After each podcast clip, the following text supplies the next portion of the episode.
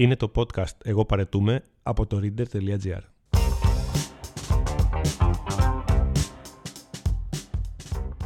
Εγώ παρετούμε.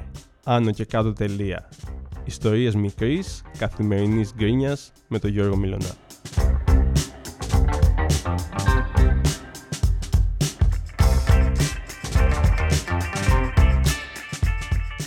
Μπα, γύρισες; Ναι, είμαι εδώ. Α, γύρισε ο Χρήστος Λόλος και αφού γύρισε θα κάνουμε άλλο ένα εγώ παρετούμε. Όχι πως δεν κάναμε, το άκουσαμε τη δώρα και μια χαρά πήγε τα στατιστικά. Πολύ ωραία περάσαμε. Σχολίασα κιόλα, είδες. Σχολίασε για να εξηλαιωθεί. Πού ήσουν, Χρήστο μου, θες να μας πεις λιγάκι; Ε, είχα πεταχτεί μέχρι το Λονδίνο. Α, ωραίο, ωραία η πρωτεύουσα της Αγγλίας. Πολύ όμορφη η πρωτεύουσα της Αγγλίας. Πήγαμε και βόλτα στα προάστια γύρω-γύρω έτσι. λίγο Πιο, το πιο. Όχι τόσο fancy και glamour.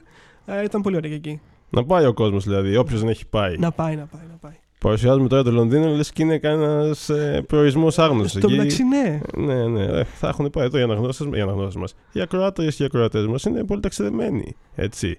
Το φαντάζομαι αυτό τώρα, μην νομίζω ότι έχω έρθει σε επαφή με αυτούς τους χιλιάδες ανθρώπους εκεί έξω. Τέλος πάντων, ε, βέβαια όπως καταλαβαίνεις, με επηρέασε αυτό το ταξίδι, μου στήχησε. Μπράβο σου να ταξιδεύεις, Χριστό μου, αλλά παρόλα αυτά εμένα μου στήχησε, έκανα σκέψεις ε, γύρω από ταξίδια και ε, μ, επειδή και εγώ τώρα θέλουμε με τη Δήμητρα να πάμε κάπου τα Χριστούγεννα, ψάχναμε αεροπορικά από εδώ από εκεί, ε, σκέφτηκα κάτι και θέλω να σε ρωτήσω και σένα και να αναρωτηθούν και να μας πούνε και οι ακροάτες και οι ακροατές μας όταν κανονίσεις ένα ταξίδι το έχεις κανονίσει ρε παιδί μου ε, και πας και πεις στη μητέρα σου μάνα τάδε του μήνα πηγαίνω ε, Κεφαλονιά, πηγαίνω Λονδίνο. Ή ας πάμε κατευθείαν στη δικιά σου περίπτωση. Έκλεισες εσύ το ταξίδι ε, για την Αγγλία, ωραία, για το Λονδίνο. Το είπες στη μητέρα σου. Ποια ήταν η αντίδρασή της; Μπράβο, καλά έκανες. Να πας. Αλήθεια. Ναι, ναι, ναι. Α, υπάρχουν τέτοιοι γονείς εκεί έξω. Είναι cool η μάνα μου. Α, γενικά. μπράβο. Ναι. Στο τέλος της Όχι ότι μέρα. δεν ανησυχούσε, ρε παιδάκι μου, τύπου με όλα αυτά που γίνονται με, με τις τρομοκρατικές και όλα αυτά. Σε Ναι. φάση, ξέρεις, μήπως να, αυτό, να προσέχεις. Αλλά Ναι. γενικότερα να σε φάση πήγαινε και καλά να περάσεις αυτό. Ωραία, και εμένα η κατακλείδα αυτή είναι. Αλλά θέλω να σου πω ότι προηγείται και δεν ξέρω, θέλω να μου πεις και εσύ. Αρχικά αυτό που θα πω τώρα πίστευα ότι συνέβαινε μόνο σε μένα, μόνο στο δικό μου σπίτι. Αλλά το συζήτησα με τη Δήμητρα και μου βεβαίωσε ότι συμβαίνει το ίδιο και στο δικό της. Το συζήτησα και με τον Γιάννη, τον συνάδελφό μου, και μου βεβαίωσε ότι το κάνει, συμβαίνει και στο δικό του και με τους γονείς του. Συμβαίνει το εξής. Καταρχήν να κάνω μια μικρή εισαγωγή για τους γονείς μου. Οι γονείς μου είναι πάρα πολύ ταξιδεμένοι. Ε, ο πατέρας μου είναι συνταξιούχος του εμπορικού ναυτικού. Οπότε, ρε παιδί μου, έχει πάει σε όλες τις υπήρους. Εκτός της Ανταρκτικής, αν θεωρείται ήπειρος. Άπειρες φορές, ρε παιδί μου, και Αυστραλίες και Αφρικές και Νιγηρίες και Αμερικές. Παντού, παντού, παντού, παντού, παντού. Και η μητέρα μου έχει υπάρξει και αυτή ναυτικός για δύο χρόνια. Γιατί όταν τα πρωτοέφτιαξαν, ε, έβγαλε φυλάδιο και πήγε μαζί του. Οπότε έχει πάει αυτή τώρα, έχει πάει κάτι Ινδίες, κάτι Αιγύπτου, κάτι Σουηδίε, έχει ταξιδέψει. Έχουν ταξιδέψει και οι δύο πάρα πολύ. Ε, και τι συμβαίνει τώρα; Κάθε φορά λοιπόν που πάω και τους λέω παιδιά θα πάω εκεί ή έχω κλείσει εισιτήριο για εκεί ρε φίλε είτε τώρα αυτό είναι το Τιμπουκτού είτε είναι η, ο Μελγαλάς δεν υπάρχει περίπτωση να μου πούν μπράβο. Ρε, δεν υπάρχει. Όταν λέμε δεν υπάρχει, δεν υπάρχει. Θα... Καταρχήν, όποιο προορισμό και να διαλέξω, είναι λάθος. Εκτός αν πάω στην ΚΟ, γιατί ο πατέρας μου είναι από την ΚΟ, ή στα Νότια Χανιά, παλιό χωρακάντανο, επειδή η μάνα μου είναι από εκεί. Ό,τι προορισμό λοιπόν και να διαλέξω, είναι λάθος. Δηλαδή, θα πάω Λονδίνο. Ουά, τι να κάνεις στο Λονδίνο Χριστουγεννιάτικα, είσαι με τα καλά σου, πήγαινε στην Αράχοβα. Θα πω πάω Αράχοβα. Ουά, Αράχοβα. Εκεί πάνε όλοι στην τηλεόραση, ξέρω εγώ, θα σας φάνε τα λεφτά, είναι πανάκριβα. Κάτσε εδώ πέρα στο σπίτι ή έλα μετακόμισε στο δικό μας. Δεν υπάρχει περίπτωση, παιδί μου. Αν σου πω θα πάω στην ΕΔΕΜ, τι στην ΕΔΕΜ, στον Μπαρά, τι να κάνεις στον Μπαρά, τώρα αγοράκι μου. Κάτσε εδώ πέρα, μπελόκι ξέρω εγώ, ή γουδί, οπουδήποτε. Δεν υπάρχει πιθανότητα. Και πίστευα, δεν, δεν θα το μοιραζόμουν εδώ στο podcast. Πίστευα ότι ήταν κάτι, εντάξει, τι να κάνουμε τώρα. Λέω στο σπίτι είναι, φταίει που είναι και πολύ ταξιδεμένοι. Ε, Μπορεί να έφταιγε αυτό, ξέρω εγώ, οπότε δεν τους έκανε τίποτα. Βέβαια, μια γκρίνια είναι στην ουσία. Έτσι για να ξέρετε γιατί έχω κληρονομήσει και εγώ τη δικιά μου γκρίνια.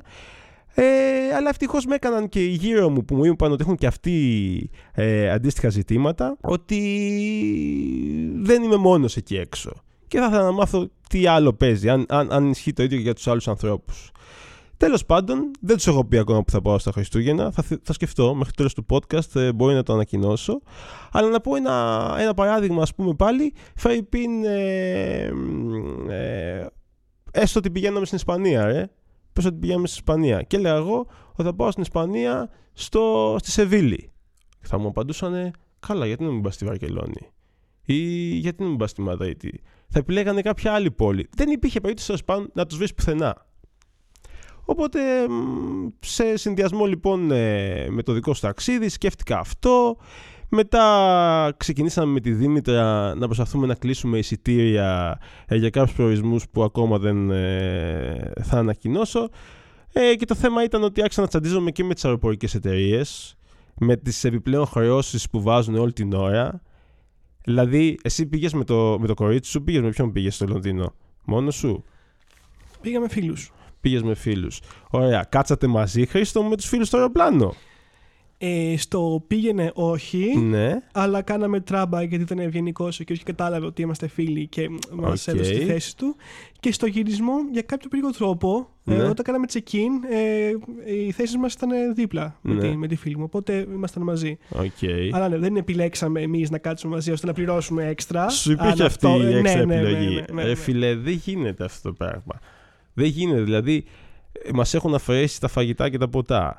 Ε, μας έχουν αφαιρέσει τη δυνατότητα ε, να καθόμαστε με αυτούς που θέλουμε. Ε, εντάξει, είναι πάρα πολύ σοβαρό το ενδεχόμενο να πληρώνουμε και την τουαλέτα. Βέβαια, αυτό έχει ακουστεί για τη Ryanair, ότι υπήρχαν πιθανότητες πριν δύο-τρία χρόνια να αρχίσουμε να την πληρώνουμε. Τέλος πάντων, σωθήκαμε. Αυτά ε, και ε, προφανώς τώρα για να φτιάξουμε λίγο το κλίμα γιατί έπεσε πολύ γκρίνια για ταξίδια και γονείς και ό,τι έχει να κάνει με αυτό ε, μου ήρθε και μια ιστορία έτσι ε, ιδιαίτερη σε ένα ταξίδι που μου είχε τύχει στο παρελθόν και ήρθε η ώρα Χρήστο μου να στην πω και στις φίλες και στους φίλους που μας ακούνε.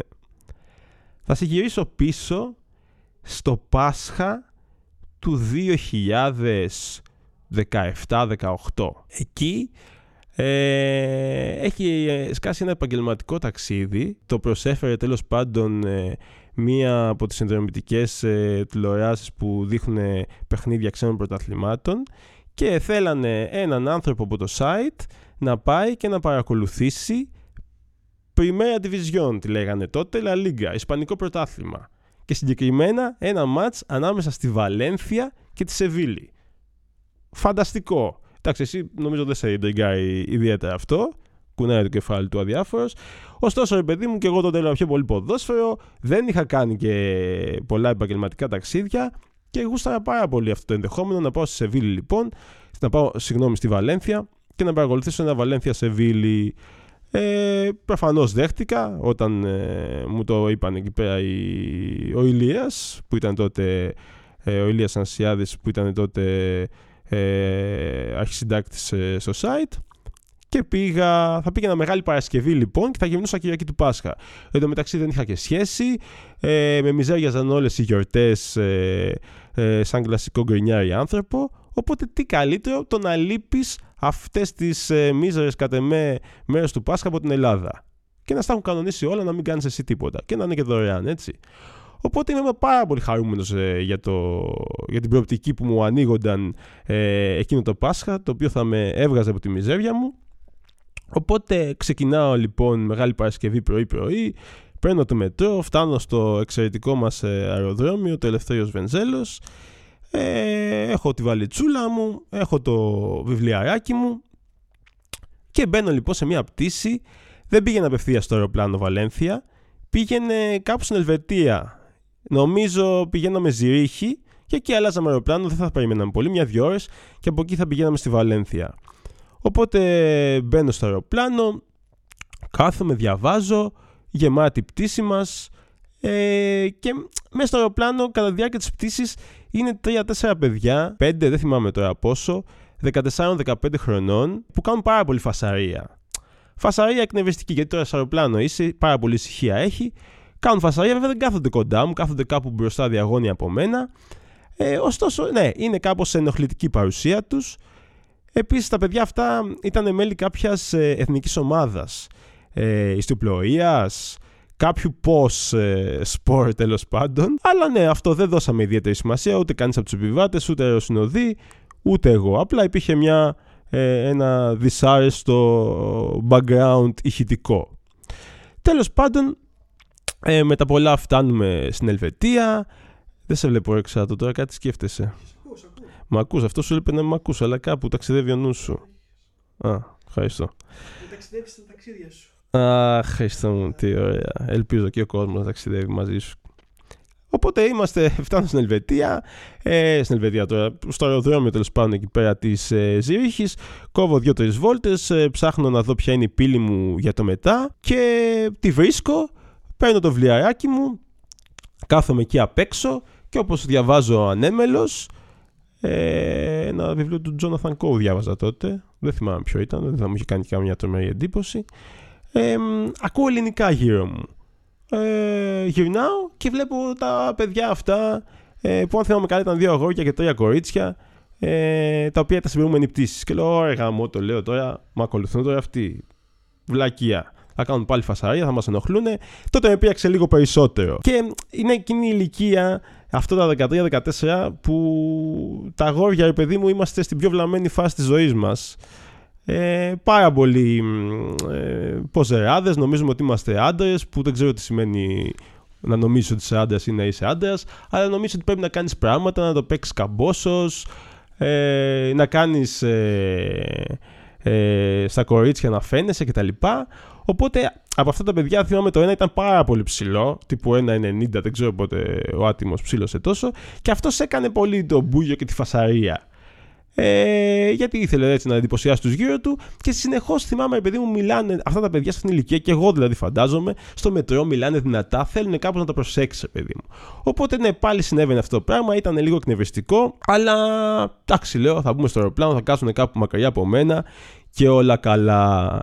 Έφυγαν, πήγαν κάπου να φάνε, εγώ συνέχισα να διαβάζω. Δεν ξέρω, ίσως πήγα στην τουαλέτα μου, χαθήκαμε ώσπου ήρθε η ώρα να μπω στο αεροπλάνο. Μπαίνω στο αεροπλάνο, μπαίνω από τους πρώτους και θυμάμαι ότι κάθισα κάπου στη μέση του αεροσκάφους στη δεξιά θέση. Δηλαδή ήμουν διάδρομο. Ε, αρχίζει και μπαίνει ο κόσμος σιγά σιγά. Εγώ όποτε ταξιδεύω μόνος μου κάθομαι και κάνω σενάρια για το ποιος θα κάτσει δίπλα μου. Θα κάτσει κάποιος που δεν θα μιλιόμαστε; Θα κάτσει ε, κάποιος που θα με εκνευρίσει; Ε, κάποια, κάποια ή κάποιος θα μου εξάψει την περιέργεια; Οπότε έρχονταν άνθρωποι, περνούσαν και έλεγα: Είναι αυτή εδώ δίπλα μου, είναι αυτός, το το άλλο. Ε, και έφτιανα τα δικά μου τα σενάρια. Με προσπερνούσαν ή κάθονταν κάπου αλλού, οπότε σταματούσαν εκεί ε, όσα πράγματα σκεφτόμουν. Και ξαφνικά, όπως ε, όλοι αναμένετε, δεν κάνω κάποιο τρομερό spoiler εδώ, χαμογελάει και ο Χρήστος, προφανώς έχετε αυτή η παρέα των πέντε παιδιών. Ε, εγώ πάλι να σου πω τώρα για αυτά τα παιδιά, τα οποία δεν μου φταίγανε σε τίποτα πέρα από το ότι κάνανε εκνευριστική φασαρία. Ε, ήμουν και αρνητικά προκατελημένος από τη στιγμή που είδα ότι κάνανε ένα άθλημα τύπου ιστιοπλοεία και τέτοια.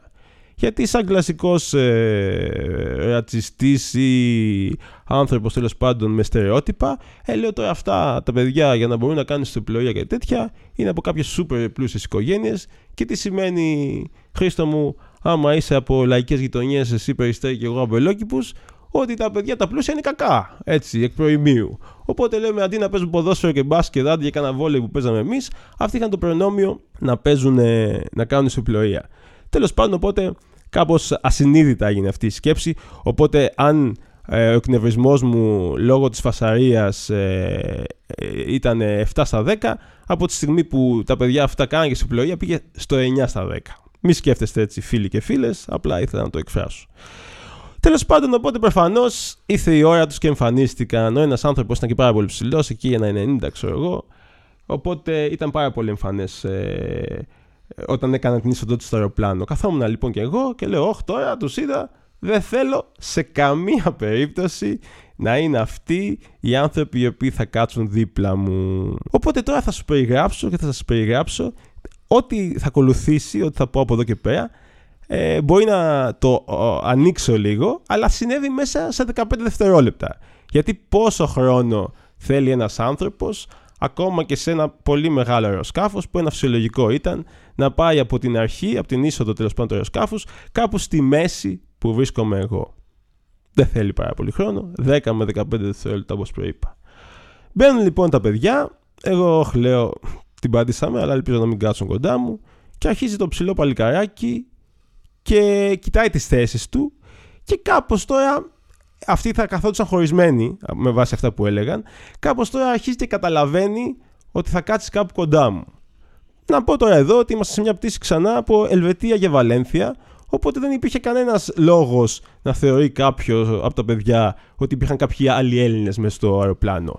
Υπήρχε πιθανότητα, αλλά σίγουρα δεν θα ήταν όλοι Έλληνες ή πολλοί Έλληνες όπως ήταν στο πρώτο αεροπλάνο από Ελλάδα για Ελβετία.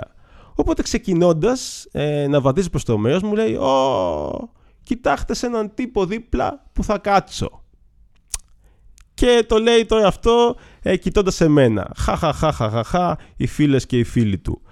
Εγώ εκείνη την ταράχτηκα λίγο. Ήμουν ήδη τσαντισμένος, ήμουν ήδη προκατηλημένος. Ταράσομαι λίγο.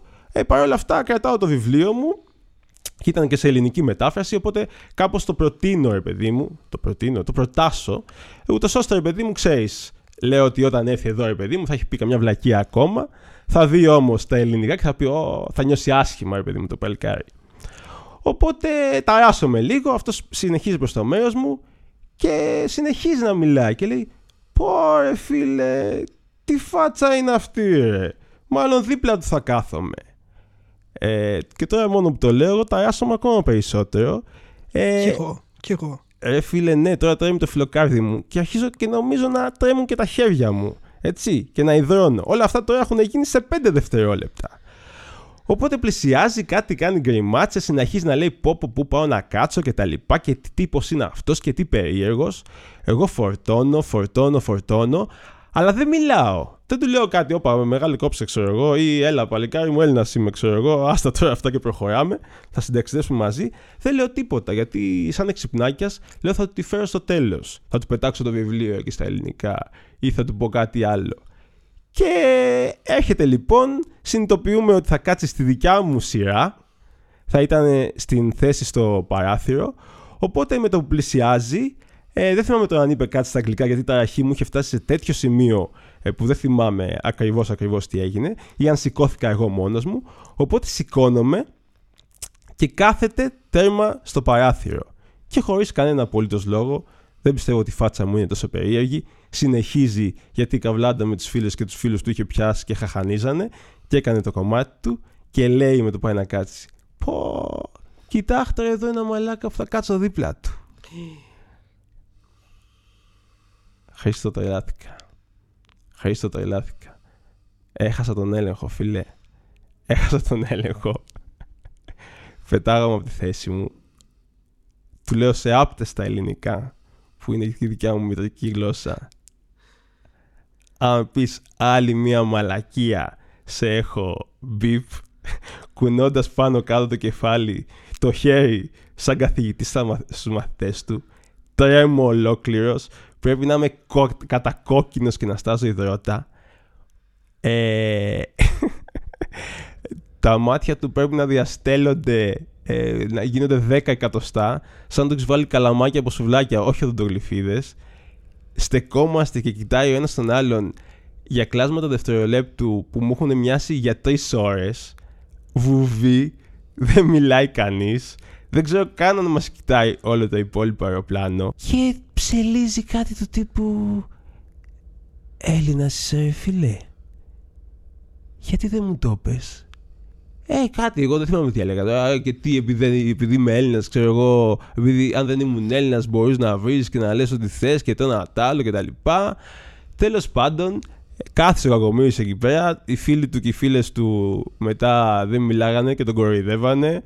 Κάτι είπανε, Όχι, τι έγινε τώρα, το βουλώσαμε, ξέρω εγώ, κάτι τέτοιο. Ε, ήρθε και ένας φίλος του και κάτσε ανάμεσά μας. Το υπόλοιπο ταξίδι, σαν βεγμένες γάτες ε, το κάναμε. Γιατί να σου πω την αλήθεια, και εγώ άσχημα ένιωθα εκ των υστέρων που έκανα αυτή την τρομερή έκρηξη, ρε παιδί μου. Δεν έπρεπε, ξέρω εγώ, μικρά παιδιά ήταν.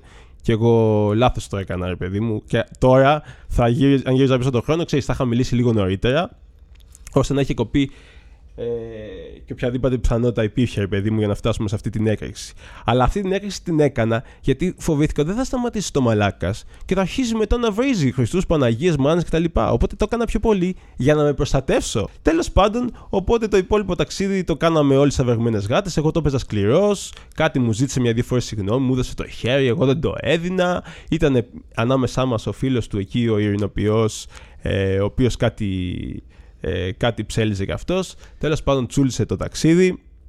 Φτάσαμε, ξέρω εγώ, κάποια στιγμή στη Βαλένθια. Και εκεί στις αποσκευές, κάπως μαλάκωσα κι εγώ, μου έδωσε το χέρι, ε, του το έδωσα κι εγώ. Μου είπε ξανά συγγνώμη τέλος πάντων ο άνθρωπος και το αφήσαμε εκεί. Ήμουν πάρα πολύ ταραγμένος για πολύ καιρό. Δηλαδή, σκέψω ότι εγώ τότε στο site που ήμουν, ρε παιδί μου, γράφαμε και προσωπικές ιστορίες, όπως τα λέμε εδώ στο podcast, και δεν μπορούσα ε, να τη γράψω αυτήν την ιστορία, ρε φίλε. Δεν μπορούσα να καθαρίσει το μυαλό μου. Ε, και μου πήρε καιρό. Δεν ξέρω γιατί. Ε, να αρχίσω να τη διηγούμε και τα λοιπά. Και εντάξει, γελάγαμε προφανώς και με βάζανε οι φίλοι μου να τη λέω ξανά και να γελάμε. Και το ωραίο τι είναι, όταν ολοκληρώνεται τέλος πάντων αυτό το ταξίδι, όχι ολοκληρώνεται το ταξίδι, όταν φτάνω στη Βαλένθια, εκεί οι άνθρωποι τέλος πάντων της εταιρείας ε, όπου οργάνωνε το ταξίδι, ε, με, με περίμεναν. Ήταν μια κοπέλα ε, Ισπανίδα από το κανάλι τέλος πάντων το ισπανικό ε, που θα προέβαλε τους αγώνες. Ε, με υποδέχεται, είχε και τις καρτέλες κλασικά που κρατάνε όταν περιμένουν κάποιο τουρίστα οπότε είδα και εγώ το όνομά μου και χάρηκα. Με υποδέχτηκε πήγαμε μαζί και πήγαμε ένα ταξί. Εγώ να κάνω έτσι εδώ μια μικρή παρένθεση πάλι Ξέρω, ξέρω Ισπανικά. Τέλος πάντων, καταλαβαίνω Ισπανικά. Έχω κάνει κάποια μαθήματα, αρκετά μαθήματα στο παρελθόν. Μπορώ να συνεννοηθώ και στα βασικά, αλλά ξέρω Ισπανικά. Ειδικά όταν, όταν μιλάνε οι άλλοι, το 80% που λένε θα το καταλάβω. Οπότε μπαίνουμε στο ταξί. Αρχικά μιλάει αγγλικά η κοπέλα, νομίζω και την πρώτη ατάκα στον ταξί τη λέει στα αγγλικά. Αλλά μετά αρχίζουν και μιλάνε Ισπανικά οι δύο μεταξύ τους. Και εγώ καταλαβαίνω ότι ο ταξιτζής ρωτάει κάτι ε, λέει κάτι για μένα στην κοπέλα που είχε έρθει να με υπότεχε στο αεροδρόμιο. Ε, και νιώθω πάλι την καρδιά μου να κουνιέται, να χτυπάει δυνατά με τα ραχή, αλλά επειδή αυτή τη φορά θέλω να προστατεύσω και εμένα και όλους, δεν το αφήνω να συνεχιστεί και της λέω σε αγγλικά ότι κοίτα να δεις, μιλάω ισπανικά, οπότε καλό είναι ε, αν θέλετε να μιλάμε όλοι στα αγγλικά. Αυτό για να μην μπει καμιά μαλακία και μετά το ελαθώ και κάνω καμιά παράλογη έκρηξη. Οπότε ναι, σταμάτησα νομίζω να μιλάει οποιοδήποτε. Οπότε τσούλησε το υπόλοιπο ταξίδι πάρα πολύ ήσυχα και ωραία. Φτάσαμε στο ξενοδοχείο. Πέρασαν πάρα πολύ ωραία. Πολύ ωραία η Βαλένθια Χρήστο μου να πας, είτε σε αρέσει το γήπεδο είτε όχι. Παρακολούθησα τους αγώνες μου. Γύρισα και είχα μια πολύ ωραία, κάθε με τουλάχιστον, ιστορία να διηγούμε και να πω εδώ στο podcast μου αυτό πάνω κάτω Χρήστο μου.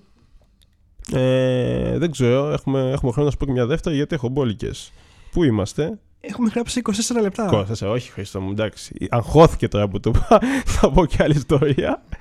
Ε, Θέλω όμως εδώ τώρα που μια το κλείσαμε αυτό ε, είχαμε ξεκινήσει να λέμε και κανένα κόλλημα Χρήστο μου. Τη μία μου ήρθε προετοίμαστος ε, Την προηγούμενη με πούλησες Θε να μου πεις, μην γελάς, με πούλησες να τα λέμε αυτά. Θες να μου πεις κάτι που σου άρεσε αυτήν την εβδομάδα. Έτοιμος είναι. Θα μείνω στο, στο αγγλικό έτσι, Ε, Doctor Who.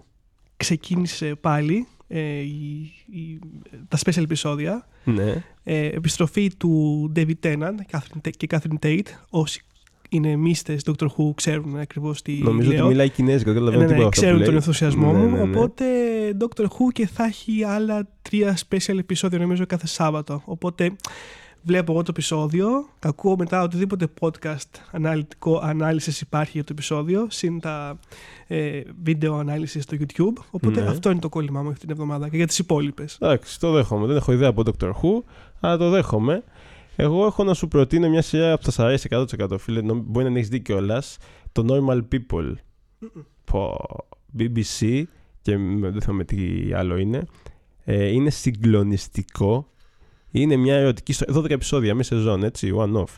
Είναι συγκλονιστικό. Είναι μια ερωτική ιστορία ανάμεσα σε δύο μαθητές ε, λυκείου στο Δουβλίνο, όχι στο Δουβλίνο, σε μια μικρή πόλη της Ιρλανδίας και δείχνει τη σχέση τους ε, από το Λύκειο μέχρι και πάνε να τελειώσουν τη σχολή.